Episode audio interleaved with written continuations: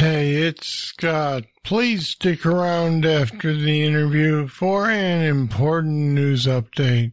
Thanks. Biggest problem today, I would say, is lack of experience. We don't have any frame of reference anymore to basically make our own conclusions to what works better, best, and, and it leaves a huge vacuum. Enchanted Sky Media. Media. Media.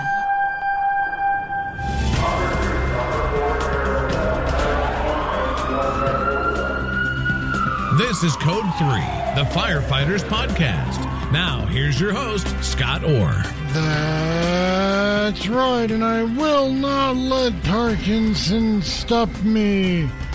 Thank you for joining me again here on Code 3. This is the show for and about firefighters. We're informing and entertaining members of the fire service, just like you, from coast to coast. Well, if you spend any time on Twitter, you've likely seen the tweets from Chris Tobin. He's a firefighter from St. Louis, and in the four years he's been on Twitter, he's racked up over 37,000 posts. Now, to be fair, he hasn't written them all himself. A lot of them are retweets, but to say he's opinionated would be an understatement. He has over 6,000 followers, which brings me to another point.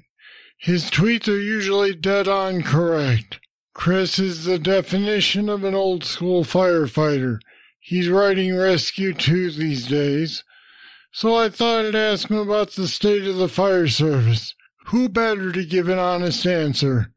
And Chris Tobin joins me now.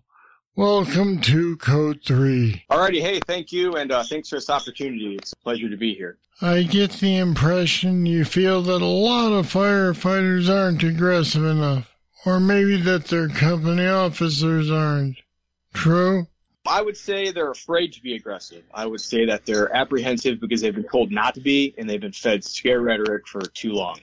I think they're good firemen, but they're just afraid to push the envelope. Why do you think that? Because I was there. I was that person. When I was coming to the fire service 15 years ago, I bought everything hook, line, and sinker. You know, everyone goes home. That all got warped. I thought that aggressive firefighting was unsafe and reckless and that everything was going to fall and everything was going to kill me and that we lost 100 firefighters a year because we were too aggressive. That is obviously not the case. So I've been on both sides of the fence, so I can relate to both camps.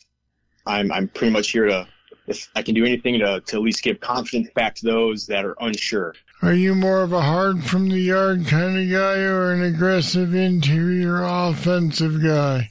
I'm for whatever works and I'm for whatever saves the most life and property, and that's blatantly clear. Sounds like you believe too many firefighters are too conservative. Yeah, I think um, there's too many people out there that are unfortunately bored. They want to find a purpose. They want to find a solution to problems that don't exist. I'd be all for it if we were actually killing 100 guys a year and there was some massive problem to address with firemen getting themselves in trouble, but there is not. And to, to try to pull us out of the buildings at a time where we're going to the least amount of fires, getting the least amount of experience, will only lead to more tragedy on our end. Another area where you've been outspoken is the use of acronyms. Too many? So acronyms are okay. They're great learning tools, but they need to stay in the classroom. We know that firemen are naturalistic thinkers. We're, you know, rec- recognition prime decision makers. We don't have time to think about an acronym. If you're using an acronym to make decisions, then you're not in the right line of work. So it's just all about context with acronyms. Keep it simple. Don't count on them. Don't bring them to the fire ground. That's not how we do things. That's not how firemen do things. We've been studied for a long time on how we make decisions. Acronyms are not how we do that. Acronyms are a great way to uh, teach you the strategy and the tactics and principles behind things, but they need to stay in the training ground and never be on the fire ground. How do you feel about the phrase, we risk a lot to save a lot, we risk a little to save a little, and how that phrase is used on the fire ground? And it's absolutely true, but it's also 100% subjective. What's a lot to you? You know, um, I like my home. I'll, I'll risk my life for my home. It's my house. I want you to save that. That is a lot to me. My dog might be a lot to me. Maybe it's not a lot to you. Who are you to justify putting a value on my personal property. So that's very subjective. Yeah, obviously there's a life um, at risk. We'll we'll take that risk, but it comes down to subjectiveness with that term. I think that is also something that's overused and taken out of context way too often.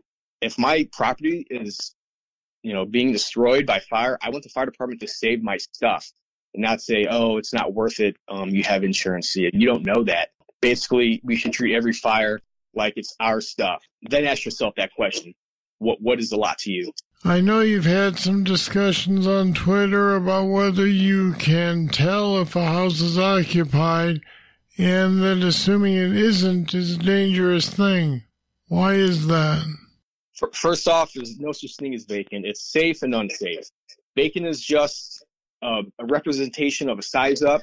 Just because there's boards on the windows, that, that doesn't mean anything. I can I can't tell you the last time I was in an actual vacant house that did not have signs of occupancy, especially in the older or just subpar cities with social economic factors. There's large homeless populations. People are living everywhere. So by the nature of an aggressive interior attack, a search is default anyways. So it really doesn't matter if it appears vacant or not.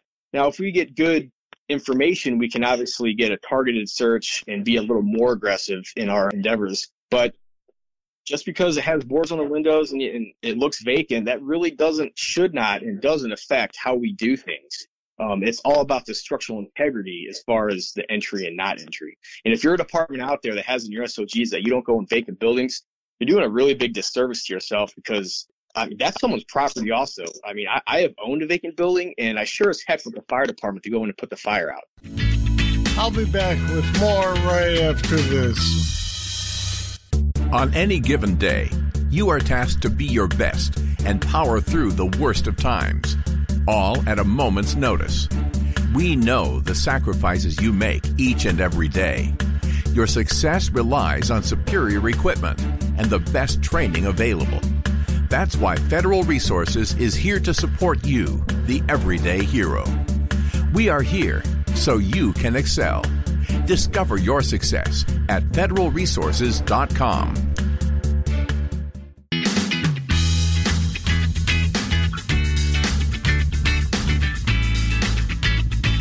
You know, if you don't do a primary search, you don't know if you should risk a lot.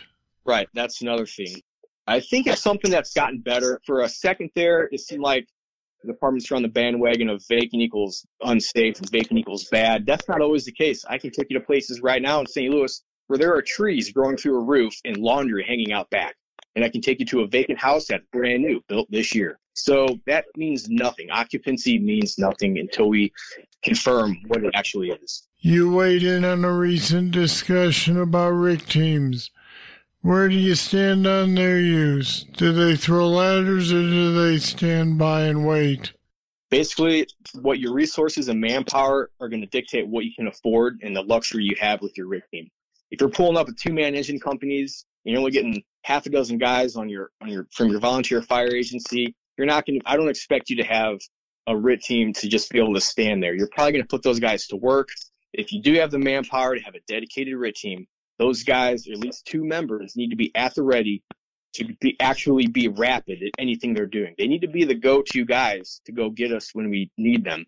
The problem is, is you get complacent because you see a RIT team standing there 200 times and they never get used until all of a sudden there's that one time it's a commercial structure and they do need them and all of a sudden they're not there because they're busy throwing ladders or they're it takes don't take the rapid out of the RIT. That's the lesson here. And Manpower is a luxury these days. I get it. It just depends on where you're at and the resources you have. But there always needs to be two guys at the ready. All the fires I've been at where the RIT teams were actually needed, they they had to pretty much come and, and group back together. That's not how it's supposed to be. You shouldn't have to do that. At your department, are you fully staffed? And what is that for your guys? Yeah, my department is fully staffed. We have the minimum of four man companies, which, you know, NFPA uh, states what, what staffing should be at for, you know, 1710. And um, also the IAFF has done a bunch of research on the efficiency of four man over a three man and even a five man over a four man. So um, we, we are adequately staffed. We're, we're, we're fortunate that we get 30 firemen on a working uh, first alarm fire, and um, my company has six. So we actually run with two additional because of the nature of the work that a rescue squad does. You actually have some experience with departments that have less than optimal staffing, don't you? Yes, I started there. I, I am a volunteer right now. I we have one person trucks. We have POC. Wow. Um, the the departments all around us have two. I have I started off in a fire department as a, a professional. I got paid. My first paid department, we had two man and three man companies. So so yes, I get it. I'm not some you know ignorant urban firefighter. I, I I'm both. I've done the the subpar response. I've I've done the the heavy staffing. Um, I see both sides of it, and I can understand.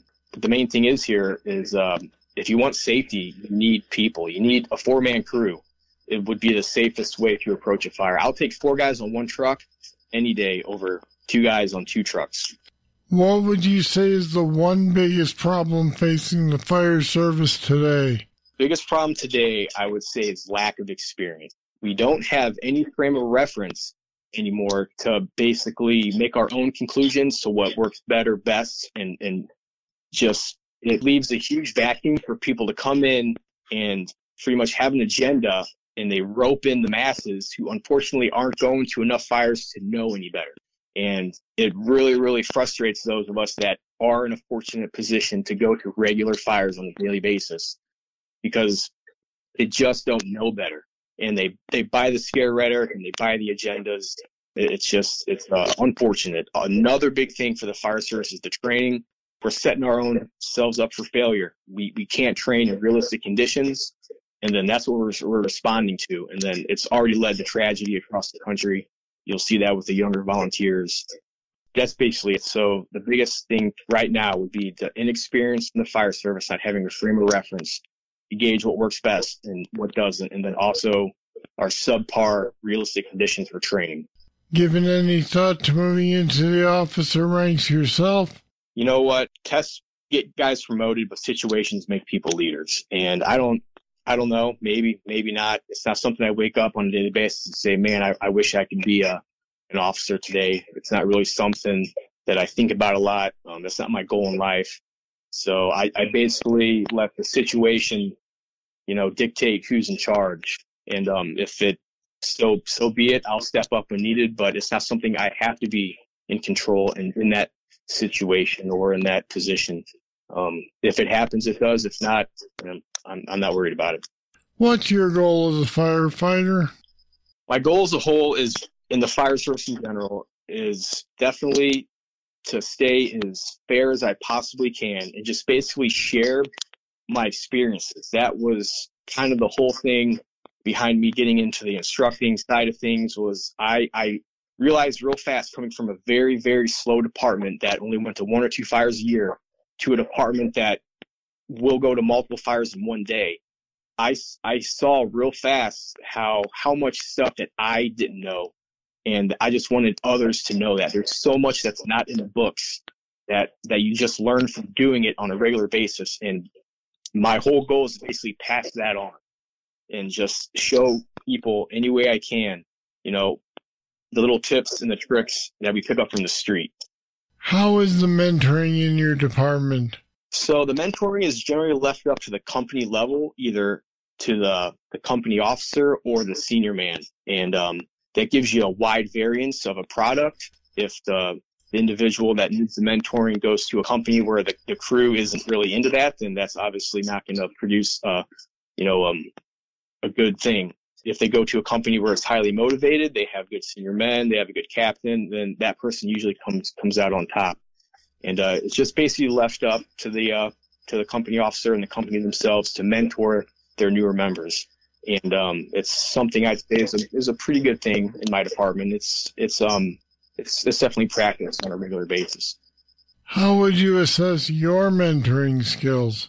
I know for myself, everyone talks about mentoring as, as they always look down. They, when someone asks about mentoring, everyone already always goes to the default, you know, context of like bringing someone up. I, I take it as mm. the other direction to where honestly for me, I'm looking for when I, when I want to figure out how to do something, I find someone that does it more than me. And then I become best friends with them. And I pretty much demand that they teach me all the stuff that they know. And so as far as mentoring goes, I'm always trying to find some new stuff I can pick up, some new tricks, some new tips, and trying to find a way to do what I do better. And um, I'm always out out looking for for new um, connections that way. And I keep in contact with multiple firemen across the country that do what I do more than me. And I pass that on to those that do it less than me. So, you know, it's a kind of a, you know, mentorship is a two way street. Chris Tobin, thanks for being on Code 3. My pleasure. Thank you. And we put some more information on our website at code3podcast.com slash aggressive. Check it out.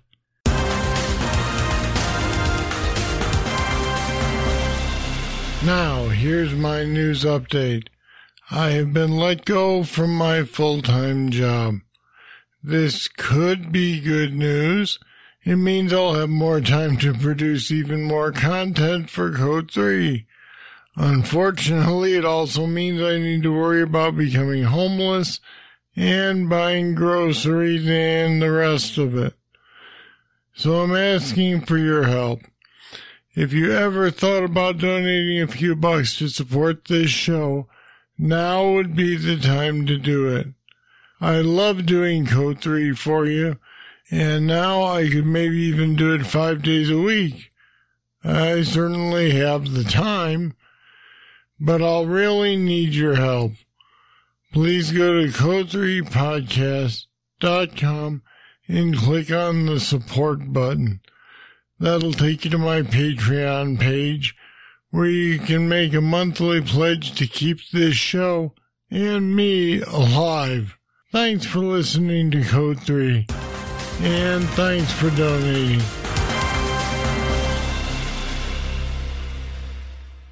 Now, here comes your trivia question.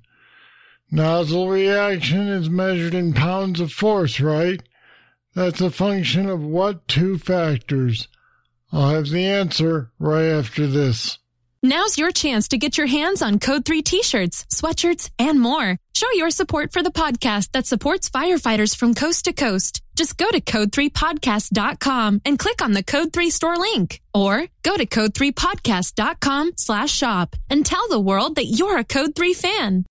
Here's the trivia answer. Nozzle reaction is measured in pounds of force, and it's a function of flow rate and nozzle pressure.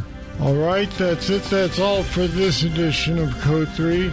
Thank you for listening. I'll be back next time with more, and I hope you'll join me. I'm Scott Orr, and until then, I'll see you later.